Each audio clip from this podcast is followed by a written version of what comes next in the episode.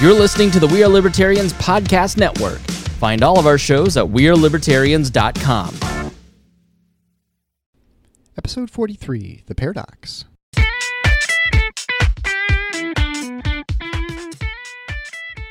Welcome to The Paradox with your attending Dr. Eric Larson. He is a practicing anesthesiologist and clinical assistant professor at Michigan State University College of Human Medicine. Listen in as he takes you behind the scenes of what practicing medicine in today's ever changing world is like with another doctor. The Paradox is a fun and accidentally informative show for physicians, patients, or anyone who has ever found themselves in a waiting room.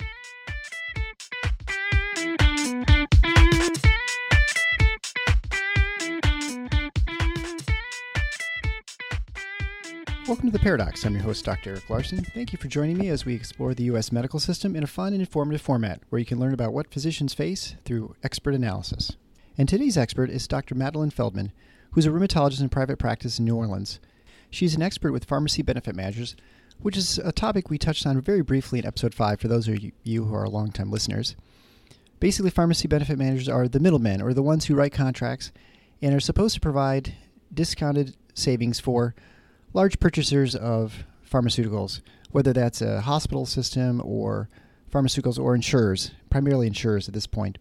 And thanks to people like Dr. Feldman, Dr. Mass, and many other physicians and some patient advocates, there's now discussion about the roles of pharmacy benefit managers, their unique position within the U.S. healthcare system, and basically how they're ripping off patients and insurance companies.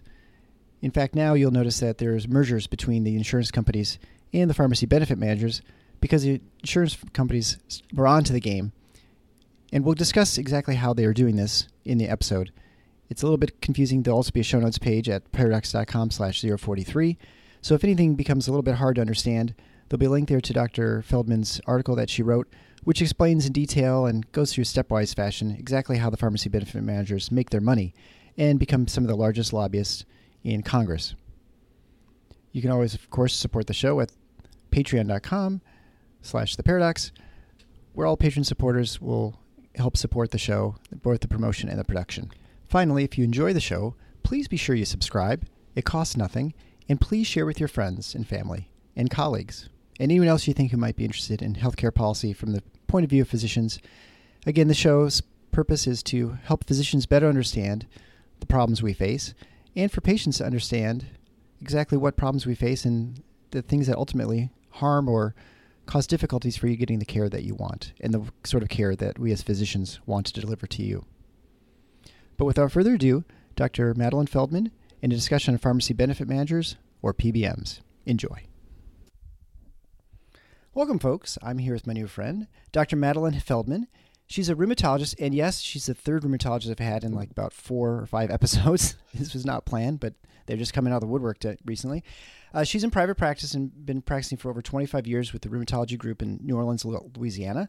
She's the president of the Coalition of State Rheumatology Organizations, the chair of the Alliance for Safe Biologic Medicine, and founder and past president of the Rheumatology Alliance of Louisiana. She's a clinical prof- assistant professor of medicine at Tulane University School of Medicine and the president of the Tulane Medical Alumni Association, and is passionate about advocacy and lectures extensively to patients, physicians, regulators, and legislators Aren't they all kind of the same sometimes? Sometimes. On a, lo- uh, on a local and national level regarding access to care for patients and the importance of maintaining the doctor patient relationship, which we talk about all the time on this show. Dr. Feldman has received the Distinguished Service Award for Tulane Medical School and was named one of the top women in New Orleans by City Business in 2017. She's also a former radio talk show host and has been on the top doctors list in New Orleans for over 15 years. Dr. Feldman, thank you so much for joining me and thank you for taking time to make this finally work. Oh, well, thank you for having me. I know um, time is of the essence for uh, for not just you and I, but but for everyone. For everyone. And and uh, and we had this originally scheduled and I had to put out a different episode and it was because I took a fall on my bathroom floor from having the flu and syncope. And so anyway, I've recovered. and it's funny that you sent me a message saying, drink plenty of fluids. I thought, well, that would have been useful advice about two days ago when I, I tried, ran myself ragged. Uh, if only anyway. it had been an acute neurologic, I mean, excuse me, rheumatologic problem, I, I may have been able to help something as simple right. as gout. had I suddenly had lockjaw or something and fallen, some some sort of problem in my knee, Oh, but anyway, unfortunately, I'm repaired and I'm fixed, and we're together today. And so, uh, why don't we start just with a little background about you? I mean, I read the the bio, but let's talk about your training. You obviously in Tulane, your practice in private practice in rheumatology. Why don't you just start about there, and then kind of how delve into sort of how you ended up in advocacy? Well, um, I, it's actually I've actually been in practice probably close to 30 years, and um, after I'd been in practice, hmm, let's see, probably around 12 years. My youngest daughter was 10 at the time, and uh, she was diagnosed with juvenile rheumatoid arthritis. And um, you know, it, it, even though I sort of watched her over the summer and, and realized by the end of the summer what she had, when the pediatric rheumatologist, you know, looked at me and said, Madelaine, you know, she has juvenile rheumatoid arthritis, I was still, you know, in shock. Um, yeah. You know, and and and maybe sort of subliminally that has sort of um, encouraged me to go into advocacy. But it wasn't until maybe about five years after that um, that I, I actually became very active in, in advocacy. Everything sort of changed here in New Orleans in 2005. That was the year that Katrina hit, and I lost both of my offices. And um, I had just started the Rheumatology Alliance of Louisiana. And not only were my offices washed away, but the accountant who had helped me put together the nonprofit, but his office had been washed away. So when we all came back from um, Houston, where we had evacuated to, um, I was sort of sort of left hanging, so to speak. Um, mm-hmm and I think it probably sort of bolstered me to become a little bit more active in advocacy. Um, I sort of got back together with a couple other rheumatologists and put my practice back together and started seeing that you know maybe one or two people can do some really important things um, small groups of people in, in new orleans you know helped bring the city back so right. it, it sort of encouraged me and then even though my daughter was getting ready to go off to college and was seemingly in a in a um, sort of a remission at that time. I think probably her state probably encouraged me as well. I first yeah. I, I, first became interested when um, a few years before that when rheumatology was starting to get some biologics, the things that we could actually do for our patients. Um, not that methotrexate wasn't a boon for rheumatoid arthritis, but when the biologics came along, it, we really could make a difference. And when the IVs started happening in our offices, and it looked as though there may be legislation or reimbursement issues that would sort of cut that access, it was when um, I think rheumatologists around the country started realizing we have to stand up for ourselves or no one else will stand up for us.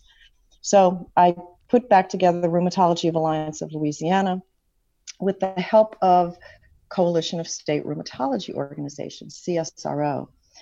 There are two national groups representing rheumatologists, and, and, and we actually are making nice together these days because pretty much we're all members of both. So the American College of Rheumatology, along with the Coalition of State Rheumatology Organizations, have both really sort of taken advocacy for rheumatology, I think, to the next level.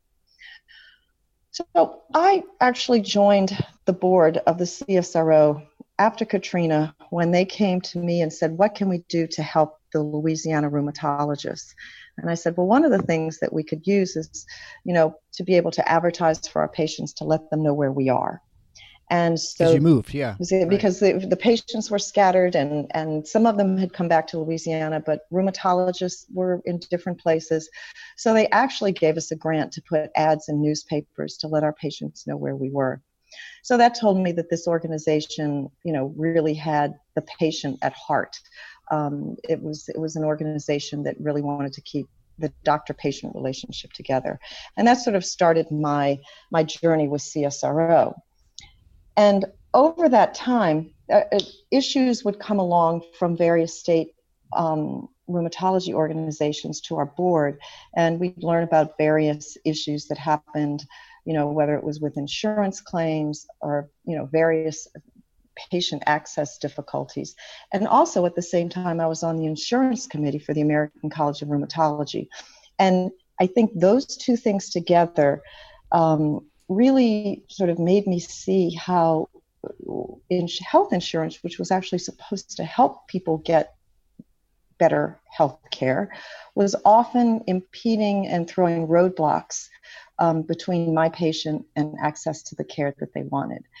And sort of that is where I sort of became aware of this and started looking into various aspects, which led me to pharmacy benefit managers and their role right. in access to drugs. so yeah, it it makes total sense, right? Because you were looking at that, you were advocating on the insurance end, and then you were worrying about, of course, with medicines. That's primarily what rheumatologists do, right? And and so you and you could see the problems with access and and just to just to tell people, I guess because we oftentimes throw around the term, and as an anesthesiologist, I'll be the first to admit when people when physicians would talk about biologics, I was like, what are they talking about? Because we don't use that in in anesthesia, but these are just medications that have biological actions, right? Or they're sure, or yeah. I but, should say but, they're made made by they're made they're not made like in a pharmacy plant, right? I mean, is that exactly? They're not yeah. what we call small molecules. You can't go into a chemistry lab and make them. They're actually produced by living cells, and so that's why they're called biologics. And they work on certain parts of the immune system, and um, are not just used in rheumatology. You know, they're used in oh, neurology, yeah. cancer, dermatology, mm-hmm. gastroenterology, um, you know, in you know changing the quality of life, and um, and saving lives as well. But they're very expensive. Um, that's that's the first thing that people will notice about biologics is that they're very expensive. Right, and uh, it's interesting too with your story about your daughter because. I was my father was a physician, and unless you were bleeding, you really never were hurt. so, you know, that's right. And so, and our kids would test that, and I'm sure anyone whose whose parents were nurses or they're you know nurses kids, same thing, right? Like if you can walk in and you're you know, you're probably okay, and it's you'll be fine. Be right. Don't worry, you'll be fine. Yeah, you'll be just rub some dirt in it. It's it's worse than like having a football coach, I think, for parents sometimes. Absolutely, uh, absolutely. Uh, so we're going to talk about pharmacy benefit managers because, and so just as a little bit of background, when I, if you go back to episode five, when I talked to Mary Mass, we discussed briefly pharmacy benefit managers, but we spoke mostly about group purchasing organizations. But essentially, these are, I guess, your classic middlemen.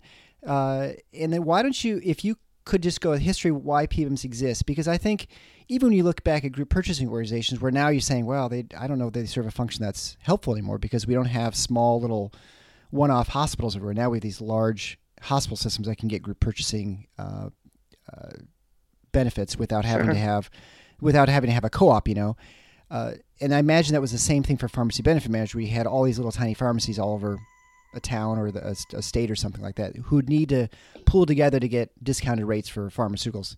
So why don't you just go into what pharmacy benefit managers their sure. their history, if you could, and then sort of how they came to maybe like today or to mid 2000s or something. Well you know like like most people when i first heard the the term pharmacy benefit manager i just i literally let it, let it go over my head. I i didn't care about it. I didn't want to know what a pbm was. Um, it didn't affect me or my patients, or so I thought. So I mm-hmm. sort of put that on the wayside. Um, to give a, a, little bit of a history to them, I, I think they probably started more with Medicaid. Um, so if you think of health insurance, you think of the medical part, which is the part that pays for doctor visits and surgeries and and you know um, big tests and things like that. And then there's the pharmacy part. And as more and more drugs came onto the market, the major health insurances decided it was it, they really didn't want to get into handling how to decide to get the drugs to patients, how to charge them. So they hired companies to sort of be the middleman. Um, and these were pharmaceutical pharmacy benefit managers.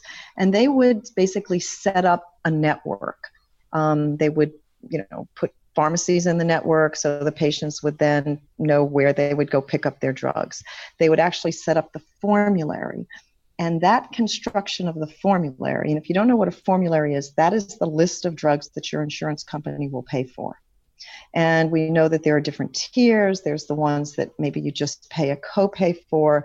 If it's a little more, or so we thought, expensive drug, you pay a little higher copay. And then when you get to these really expensive, or what we call specialty drugs, um, you, you, generally pay a coinsurance, a percentage of the list price of the drug. So essentially, the big health insurance companies, whether it's the the Blue Cross, Anthems, Cignas, Aetnas of the world would contract with a pharmacy uh, benefit manager, of which there were three that were the that controlled about 75 to 80 percent of all of us here in the United States: Express Scripts, CVS Caremark, and Optum Rx. So they would contract with them and sort of put it in their hands. You make up the formulary, you decide what the co-insurance is, um, you pick out the um, the uh, the pharmacies that our our patients can get their medications, and we'll pay you a fee. We'll pay you back for the drugs, but you handle adjudicating all the claims. And you know, and and I think they probably performed a, a valuable service um, in adjudicating the claims and handling all of that. But you know, as the years went by, they became highly consolidated, meaning, you know, there were lots of, of, of um, mergers. And then we got to just three handled everything. And then if you think about it, they're in the middle of essentially deciding what, what drugs our patients can get, when they can get them. If you've heard of something called step therapy, that's the order in which they will pay for drugs um, right. where they can get them and how much they'll pay for them. So PBMs have become extremely powerful as sort of the, the end all be all of our patients' access to medications.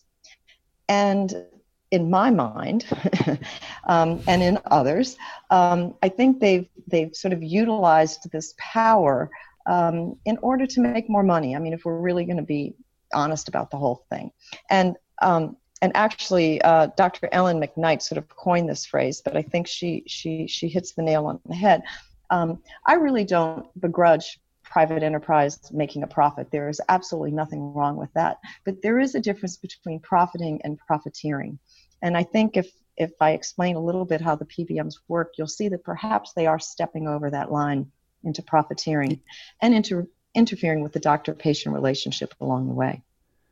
Right. And so when I talked to Dr. Lopatin uh, from Pennsylvania, he he also talked about the steps in and then how it affected how he could how he could manage patients because basically you do one drug and then if that fails you do another and he said that was there's some rationale to that i mean there's you know there's a stepwise pattern he said the problem would happen is that the formulas would change from year to year and suddenly you may have a patient who's stable on a certain medication that's been on it for five years, and suddenly now that's a tier three drug or something, and now you have to go back to put them on something else that you either that doesn't work. And for I know speaking personally, and I've mentioned this a couple times. Show my my mother has rheumatoid arthritis, and you'll be on a medication that's working for you, and it sometimes it's not easy finding one a combination or sort of you know a, yeah, a combination, I guess, of different medica- medications that control your symptoms. Absolutely. And so to suddenly change that is, uh, and you have to figure out the dosing and the timing. I mean, it can suddenly some debilitate someone because they can't, you know, walk and do things for a while. Absolutely. So, so the, no problem. Those those tools are called utilization management tools, whether it's step therapy or what we call non-medical switching, the the changing of a formulary, either you know, over here sometimes even after six months you sign up for a, a particular insurance plan and, and, halfway through the year they change the formulary. So those behaviors and, and policies in and of themselves are fairly egregious. And, and as you say sometimes it can take i think on the average of about 18 months to get a rheumatoid arthritis patient stable. And then if six months la- later you know the, the pbm decides to change its formulary to a different drug that's paid for um, that you know the disease activity goes up you know it starts rising again um, you know we lose productivity. Um, you know how do you put the value on you know um, someone walking their daughter down the, the, the aisle when they get married? You can't you really mm-hmm. can't put a price on that. And those are the kind of things that happen to patients that you know maybe other people don't notice but are very impactful um, in their life. But i think what causes even more outrage when I give my lectures is the reasoning behind the step therapy right. and the non medical switching. It is not to save our healthcare system money. And that gets back to the rebate system. And it's even, it's more than just rebates. I, I'd like to call it the price concession system because what manufacturers offer to PBMs in order to quote unquote buy their way onto the formulary is more than just a formulary rebate. And I, can take a, a few minutes to sort of explain how it works, even though they want you to believe that it's so complex we can't understand this and that's why we can't fix it. It's not as complex as they would like you to believe. Yeah well it never is right? I mean ultimately it's a it's a business decision and it's and so why don't you go into your your equation? I think that's probably the easiest way. So sure. I think there are four parts. So why don't you go into that?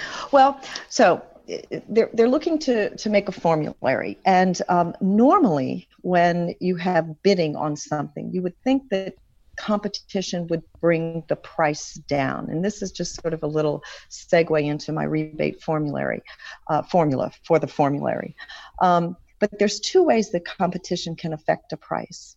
Um, if the bidding is for the lowest bid, for example, if you're building a house or building, you know, a complex, all things being equal, contractors come in and the more the bid, they try to undercut each other and the price gets lower. And all things being equal, etc., you know, the quality, etc., you're going to pick the lowest, what, what's going to cost you the least if you trust sure. everyone. On the other mm-hmm. hand, if you're selling your house, the more people bidding on your house, the, the, the more competition there is, the higher the price goes. So competition in that case raises the price. So keep that idea about if you're bidding for the lowest something, it brings down the price, but if you're bidding for the highest something, it raises the price, more competition. So here we have a pharmacy benefit manager, and we've got biologics made, nine different biologics all being bid on to be um, number one on the formulary. Now, they're not bidding to see who can give the lowest price bid. They are bidding to see who can give the highest price concession. And part of that price concession is the rebate. And what that is, if a drug costs $10,000 a month and they put in a 50% rebate, that means every time the pharmacy benefit manager fills the prescription, they get $5,000 back from the manufacturer. They pay $10,000 for the drug, they get $5,000 back. So essentially, they pay only $5,000. So that is a 50% rebate. Now, if you've got nine different groups vying to be the number one on the formulary, how do you make your rebate bid higher? Now, the rebate is based on the list price, times the discount you're promising times how many prescriptions you can fill. So if you can fill 10 prescriptions for this manufacturer and make 5,000 on each one, that's $50,000 you make. However, if you fill 10 prescriptions for a different one with the same rebate, you're going to make more money. So the more scripts or the bigger the market share, that also mm, improves your rebate but if you look at the things that the manufacturers have control over in that formulary, in that formula, list price and percent discount, the list price is the one that they have the most control over. So if you want to raise your rebate total, the easiest thing to raise is the list price. You following me on that? Yeah, and I think this is something that when I talk to Keith Smith, eh, when he talks about health insurance and and why insurance doesn't always lower the cost of care for like a hospital prices is the same reason uh, because they're okay the insurance companies are okay with the price going up because when they get the discount they get more of that they get more they can charge more for premiums. And so it's sort of the same thing right? As, as you have a higher as if your list price goes up your rebate goes up and so the money that goes back to the the person making the purchasing which is the pharmacy benefit managers their profits or their whatever profits, you want to call it. Their profits go, go up. Go up, obviously. And, and, and, so it's it's a way of lowering their costs in some ways. Exactly. I mean, it, and everyone in the drug distribution chain, whether it's the GPOs and vendors, whether it's the manufacturers, whether it's the pharmacy benefit managers, um, every, as the list price goes up, everyone makes more money. So there is absolutely no incentive for having a lower list price drug on your formulary. And we sort of learned about this you know maybe three or four years ago and there was a, a drug coming out onto the market um, that was going to be new, a new drug in that class for rheumatoid arthritis, a new class of drug, new mechanism of action, how it was treating rheumatoid arthritis. And the manufacturer came to us, CSRO, and, and was telling us about the drug. And we said, price it right. It's not a biologic. Price it right. And looks like the studies are good, and, and you'll probably have a lot of rheumatologists using it. Well, darned if they didn't come out and price it the same as a biologic. And we couldn't understand why they priced it so high. Drug reps would come into the office and say, But you don't understand. They had to price it high. And we'd say, Why? And they go, Well, we don't know. But all we know is that we can't give our drug to the, to, say, for example, Express Scripts. They don't want it they it has to be priced high in order to get on the formulary. So we at csro brought in some ex PBM and insurance executives to sort of explain to us how this how this worked. And why is it that an, that an entity that says it's saving you know billions of dollars for the healthcare system why would they be picking a drug that's more expensive? And when we found out that the more expensive the drug is the more money the pbm could keep it all started to make some sense um, well what happened maybe a couple of years ago, Anthem, which is a very large um, insurance company, found out that Express Scripts was getting all of these rebates. And they sued Express Scripts um, because they were not getting the, uh, the rebates passed back to them. And eventually they fired Express Scripts because Express Scripts was keeping all of these rebates. That was around right. the time that everyone started learning about rebates. We had been lecturing about it, but everyone started realizing there's these huge rebates that PBMs are making in constructing these formularies. Insurance companies wanted to start getting them back. So PBMs started to pass some of the rebates back. But what they did was they would reclassify the rebate as a fee and then they could keep it. So I have started sort of not using the word rebate and using the word price concession because you know it's very difficult. These are these are all um, proprietary contracts between the PBM and the manufacturer, so no one really knows what the numbers are. But there was one lawsuit between a manufacturer and a PBM where they sort of countersued each other. Both were claiming they didn't get market share or they didn't get enough money. So it opened it up to attorneys. And in this particular case, we were able to see that that formulary rebate was dwarfed by the administration fees and the price protection fees. So that little bitty rebate that now all the PBMs are saying they're passing back to the insurance companies was just a small part of the price concession. Now, all of this becomes moot because over the last year, as you may know, um, well, OptumRx was already owned by an insurance company, United Healthcare, but Cigna bought Express Scripts and CVS Caremark, the PBM, actually bought Aetna.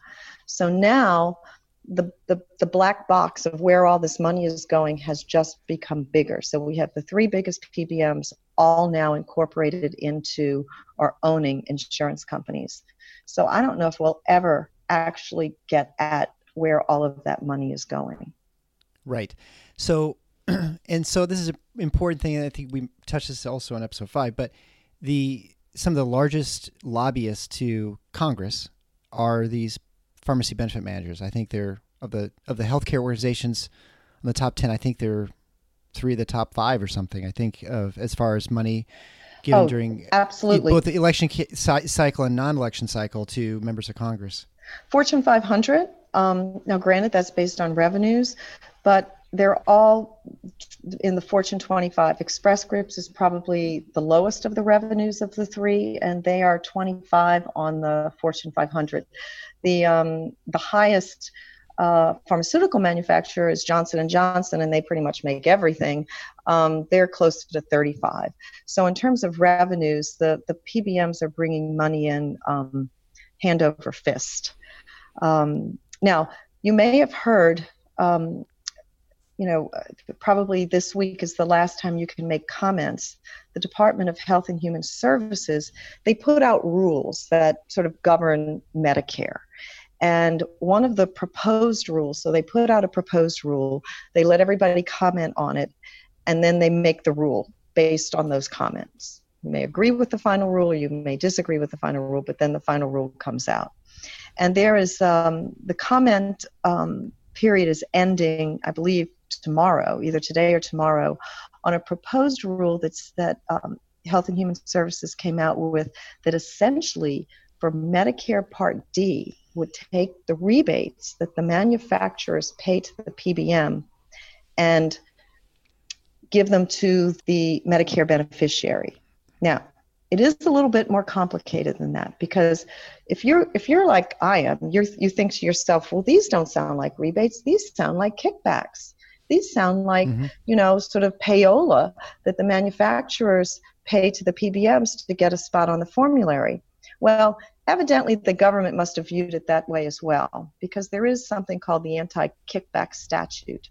And back in the early 90s, PBMs got safe harbor from that statute to allow them to take these rebates and not have them counted as, as kickbacks.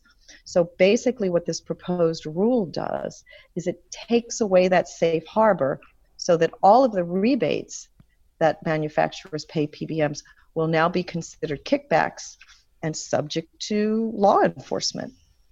So, this proposed rule creates a safe harbor for the rebate to go to the patient and another safe harbor for a flat fee, not based on the list price, to go to the PBM.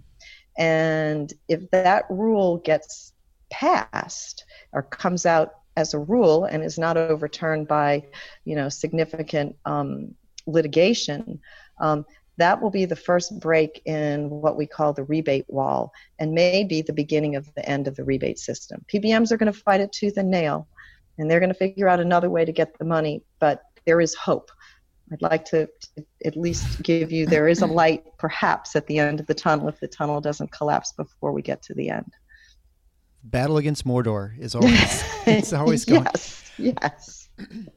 uh, so I guess to try and to try and sum it up because uh, it's a super complicated. I mean, that's by in, by intent. I mean, the more layers you have, the more complicated you make it, the more likely it is to be a successful enterprise. My, my, my enterprise. favorite word for them right? is obfuscation, and that's they are the yeah. masters of obfuscation. Right. So basically, you have you have a in, you have these middlemen, these the pharmacy benefit managers. They they benefit by getting these large rebates. So the higher the list price, so if a manufacturer they're they're incentivized to have higher costs to their medications, whether they like it or not, they sort of are in sort of in order to, to give larger rebates and to pay more to these companies. Now you might ask yourself, well, why not just have a low price to start with? It would be the same for the pharmacy benefit manager, but it's not because the pharmacy benefit manager is not paying directly for these. They're getting their revenue. They're getting paid to buy these drugs by an insurance company, right. by a third payer, and that's the key, right? I mean, if this was a if this was a discount that came from patients. If all patients are just paying for their own medication on their own, well, you could have a discount that's a, you know 999 percent, or you could have zero percent as long as it costs a person a dollar. They don't care how you know Absolutely. I give you a thousand, you give me 999 back. But in this case, you give them a thousand for your for your drug as a patient, and you get you know five hundred dollars goes back to the to the uh, the person initial person. It only costs them five hundred dollars. So the pharmacy benefit manager makes the money because it's a third party payer system essentially where they they are getting paid by another entity. And then, as you pointed out, the insurance companies wisened up to this probably because it was it became more egregious over time. Right. I imagine any sort exactly. of uh, right. You sort of it's a confusing process, and then insurance companies, which I will point this out, and I don't mean to be this to be disparaging to people who are in the insurance business, uh, but this probably goes for about any business. They're not like geniuses, right? and I and I don't and I don't mean there aren't geniuses within the insurance company and or any field, but just in general, these are just kind of regular people who are just running a business, and things can change, and you may not recognize changes that occur until like, wait, you know, hey, we're getting ripped off, right? And it might take you a lot longer than, than you might think. So it's sort of like when people say, well, the experts in Washington. I mean, I've seen the experts in Washington. They're usually 23 year old uh, poli sci grads. exactly right. And I don't think they're like experts and understand, you know, any industry really well, except, you know, how to write a term paper. So uh, so with these, so the important thing to remember, of course, is that these pharmacy benefit managers, they had this plan going, and then it sort of didn't work. It the insurance company said, "Wait a minute!" They started suing them, and the easiest way to get around this is to say, "Well, we'll just be that third party. We'll just buy them. We'll just buy. we'll just buy the insurance company." Right. Now, of course, that also leads to some problems if you're the pharmacy benefit manager because now you're the one paying yourself, and so the amount that you can get is really dependent now on jacking up your premiums, deductibles, and those sorts of things that you're extracting from the patients or employers who are paying for the insurance. And so it's probably a less efficient way of stealing money, right? Well, Uh, well, now that the insurance company, oh, for so for example, Cigna is counting on Express Scripts continuing to be a money-making machine, which is sort of why they bought them. But instead Right. of, you know, worrying if how much of the price concession Express Scripts is keeping from them, now they own Express Scripts, so they will get all of the money. You know, one of the things that they're that that one of the arguments that they're making is that it's the employer's fault. The employer wants to have the lowest premium, um, so we need to make as much money in order to give them a lower premium. Um, well, when they looked at when employers do get some of the rebate money passed back to them, less than somewhere between 10 and 15 percent of the time do they even use that money to lower premiums for their employees. So the ultimate user of the drug, which is the patient, really never benefits from any of these price concessions. And if you think about it, the consequences of the rebate system is step therapy and non-medical switching. So I think the most egregious part of this is not who's making the money, but the fact that someone is making money and the result is an infringement on the doctor patient relationship. They talk about how important step therapy is and non medical switching to save money for the healthcare system. Well, it's not even saving money for the healthcare system, it's putting money in their bank account. So here we have step therapy, which controls what drugs and when the patient can take it. They have non medical switching, which switches stable patients onto drugs that perhaps they've already used before. It excludes drugs from formularies that may be very helpful for certain chronically ill patients, not in the name of saving money for the healthcare system. It's in the name of profiteering. So not only is it uh, terrible because it's the money's going to these people, but the consequences of this system are what are really is is hurtful to the patients. Now they can't afford the drug because ironically their coinsurance is not based on the rebated price. Their coinsurance is pay, based on a list price which is sometimes 90% over what the PBM paid for the drug. So it's one horrifying example in my mind after another what the rebate system has done to our healthcare system. It hasn't saved it mo- its money, and it has um, resulted in um, patients not getting the drugs they, they need, not being able to afford the drugs they need, and actually stifling innovation. If, if I don't know if your listeners all know what a biosimilar is, my patients like to think of them as generic biologics. They're not generic because they're not small molecule, but they do offer a lower price for the biologics. But if you think about it, list price times discount times market share is what gets you onto the formulary. Well, biosimilars have a lower list price, so that's one ding against you, and they have no market share because they're brand new to the market. So here we've rushed through these so called generic biologics through the FDA in order to bring cost savings to the US for biologics, and they can't even get on the formulary because they cost too little. I mean, that is outrageous. yeah, well, right. And I think ultimately that the important thing to remember really is that patients are being harmed by this. Absolutely. I think that is, and, and you'd say, well, not that it'd be okay, but it's like you'd at least hope that if you're going to be at harm harmed, you at least shouldn't be paying as much, but you, you Right, pay more right, to be right. harmed, right? I mean, it's like the double whammy. I- mean, ultimately, it, we've talked in circles around this many times in this show, but it's been it, the the third party pay system is, is a is a ludicrous way of of delivering any sort of product, especially one as important as healthcare, and yet because it causes so many distortions, and yet this is what we have in this country. I mean, I uh, I feel like if we if we had an honest transaction between patients physicians and pharmacies and whatever, I think it'd be like any other part of the market. I mean, you can't you can't imagine going to a grocery store and having this sort of thing like, well, your avocados, you know, fifty dollars today. Right. Uh, you know, people wouldn't tolerate that sort of thing, but they don't. Patients don't see it No. because they're it- you know in many ways, I mean, they are paying the premiums, but it's like four times removed. You know, it's like your fourth cousin. You really don't really know them at all, and you don't have any personal. You don't really have any skin in the game. You just know that it kind of sucks, right. and you're just trying to figure out and, what's going on. And it's unfortunate because sometimes the the skin in the game that's required of patients is too much skin and they can't afford the skin so they oh, just oh, yeah. they just stop taking the drug you know we've all heard the horror stories of of diabetics rationing their insulin or not taking their insulin and and and dying because of it so you know there's there's only so much skin patients can put into the game you know they talk about transparency and I, I really do think transparency is something that would be very helpful across the board pbms claim transparency softens competition and raises prices. But I would hope that from my example earlier, softening competition in the type of bidding that takes place actually will lower prices. Um, and they, and they go to state legislators and they go to Congress and they tell them we are the saviors of you know drug pricing and we extract these huge discounts from the manufacturers and if you take away our ability to do that prices will go up. I would submit prices will come down.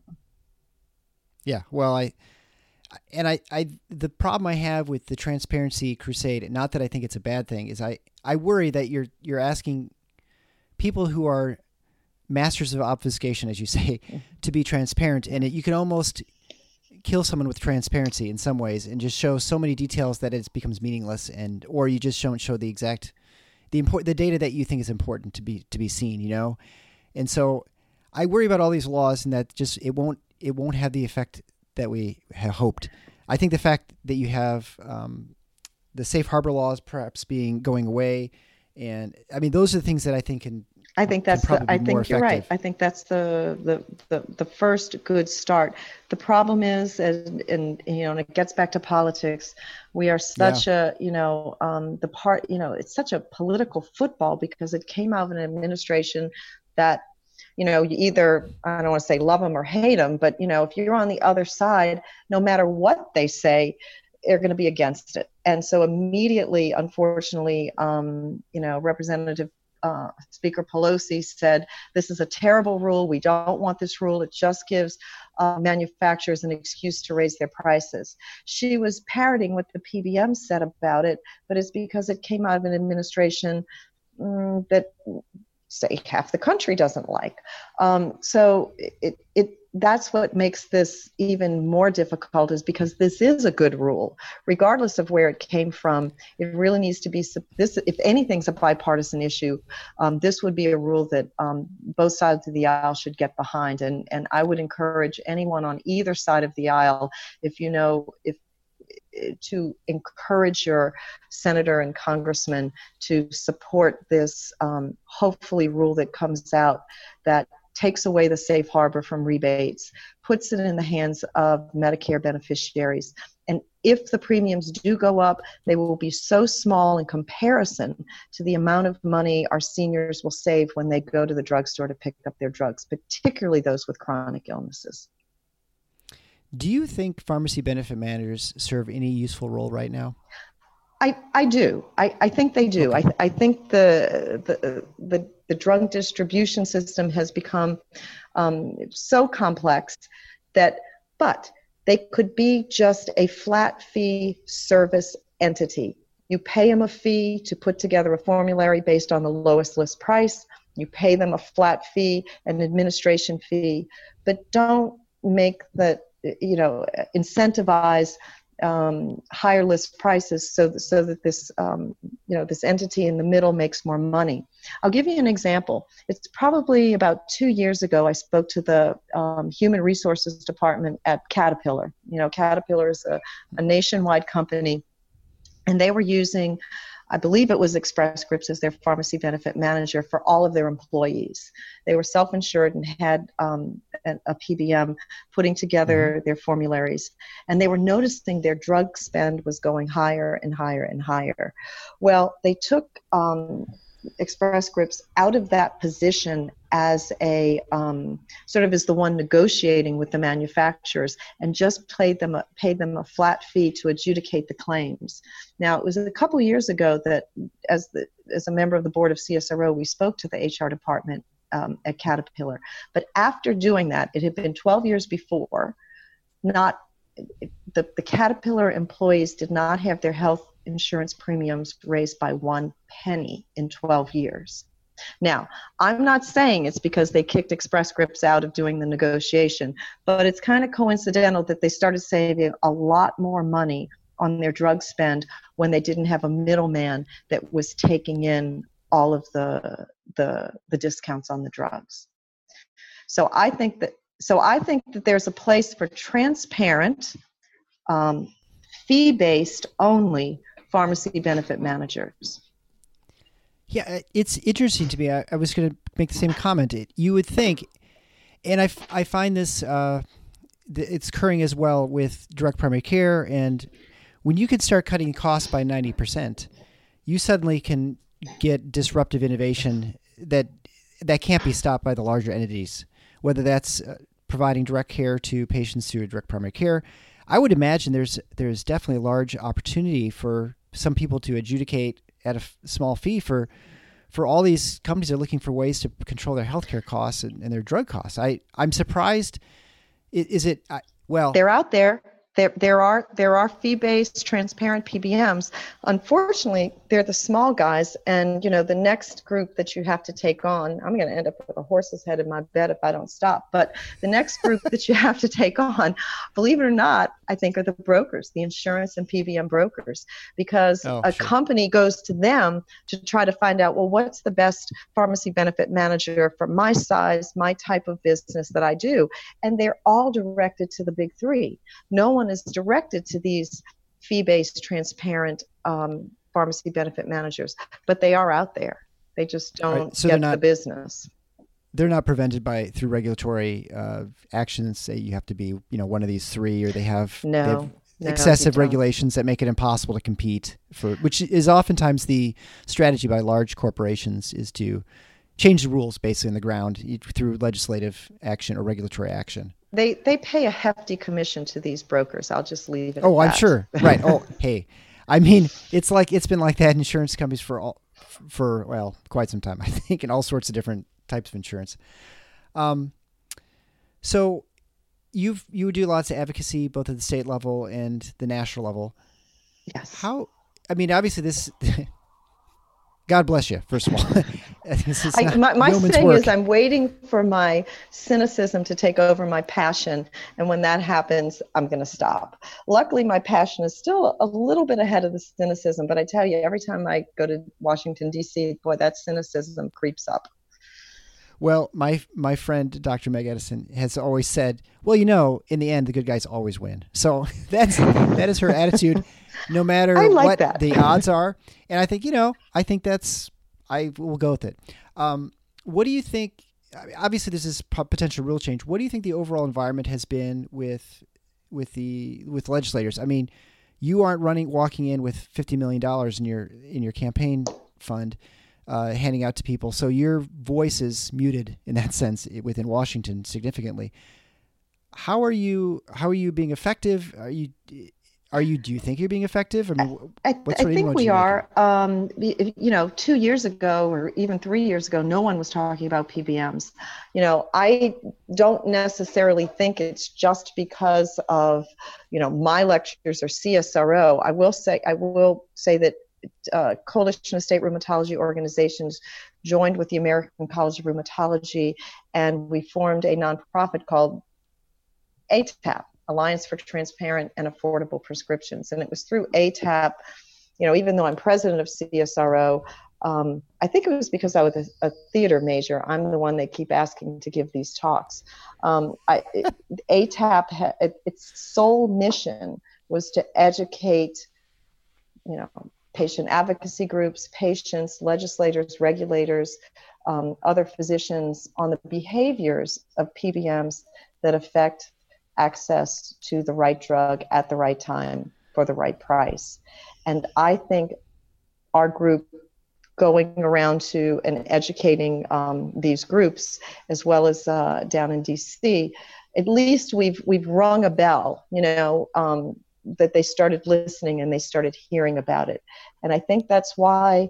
Um, this month, um, the finance committee is going to have um, five of the top PBM um, executives in front of them, and they are going to grill them in the same way that they grilled the the pharmaceutical manufacturers. In essence, ask them, why do we even need you? Um, so yeah. that's going to be interesting to see, and that would not have happened two years ago. Um, so we'll see how much um, savoir faire they have in front of the um, the senators in terms of convincing them that their present um, you know business plan, the way they do business, is the best way to um, set up formularies for patients.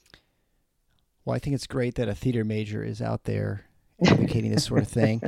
I'm trying to imagine Julius Caesar, the patient, being uh, say et tu PBM as he's being stabbed in the back.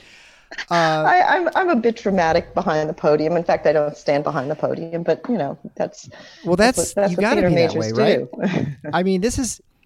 I, I wouldn't say anyone would turn on a show. Whoa, pharmacy benefit managers! I tune in, right? And no one's going to want to listen to that. So you have to make it interesting because, and it's super complicated too. It's not.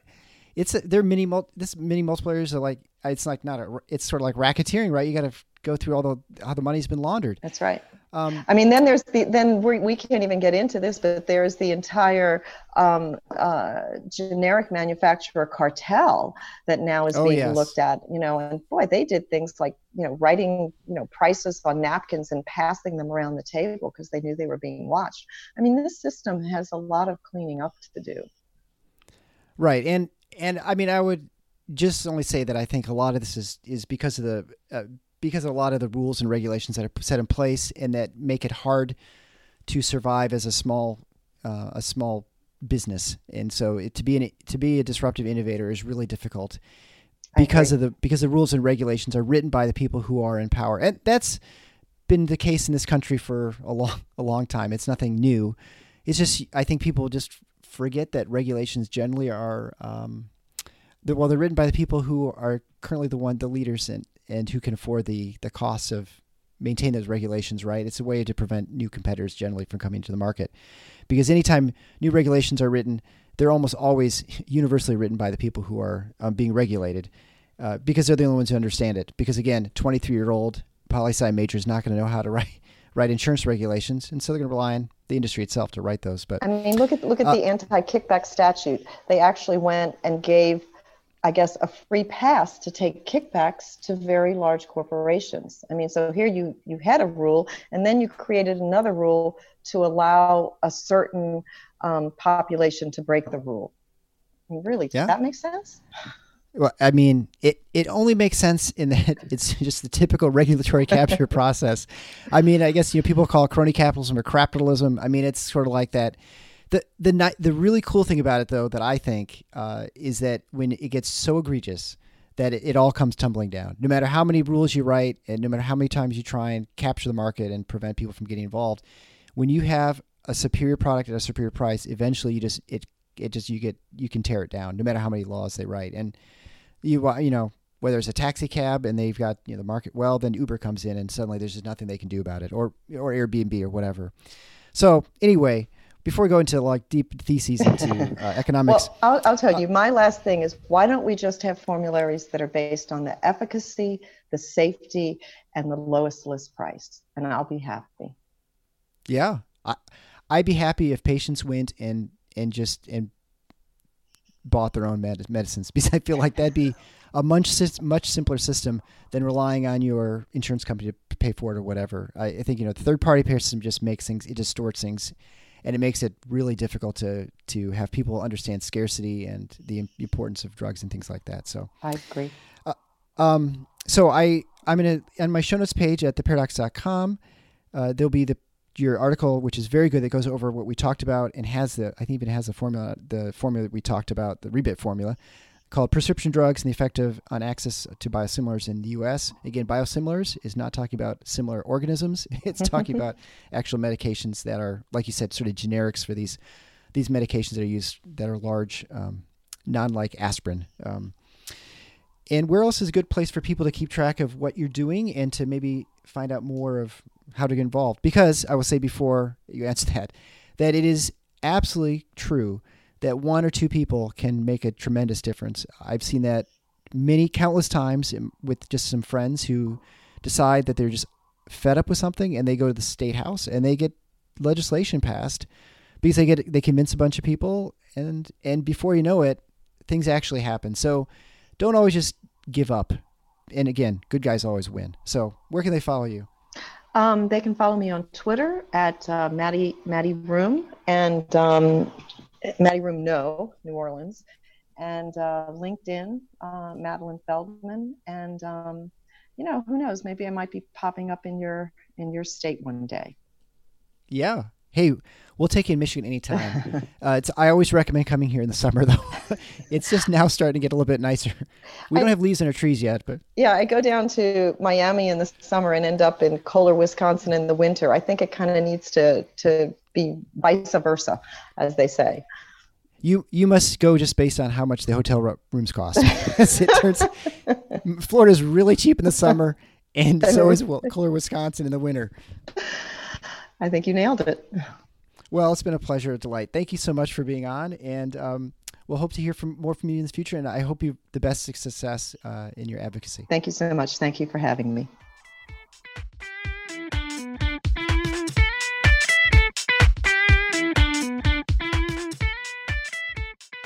Thanks for listening to The Paradox. If you like what the doc is doing, please subscribe and leave a review on iTunes or Stitcher. And share the show with your friends. Become a supporting listener to get access to special bonuses at patreon.com forward slash the paradox. Show notes can be found at theparadox.com.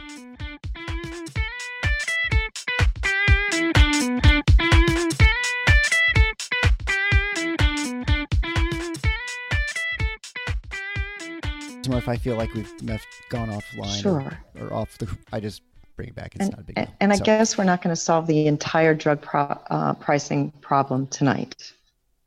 I entirely expect us to solve the drug problem tonight.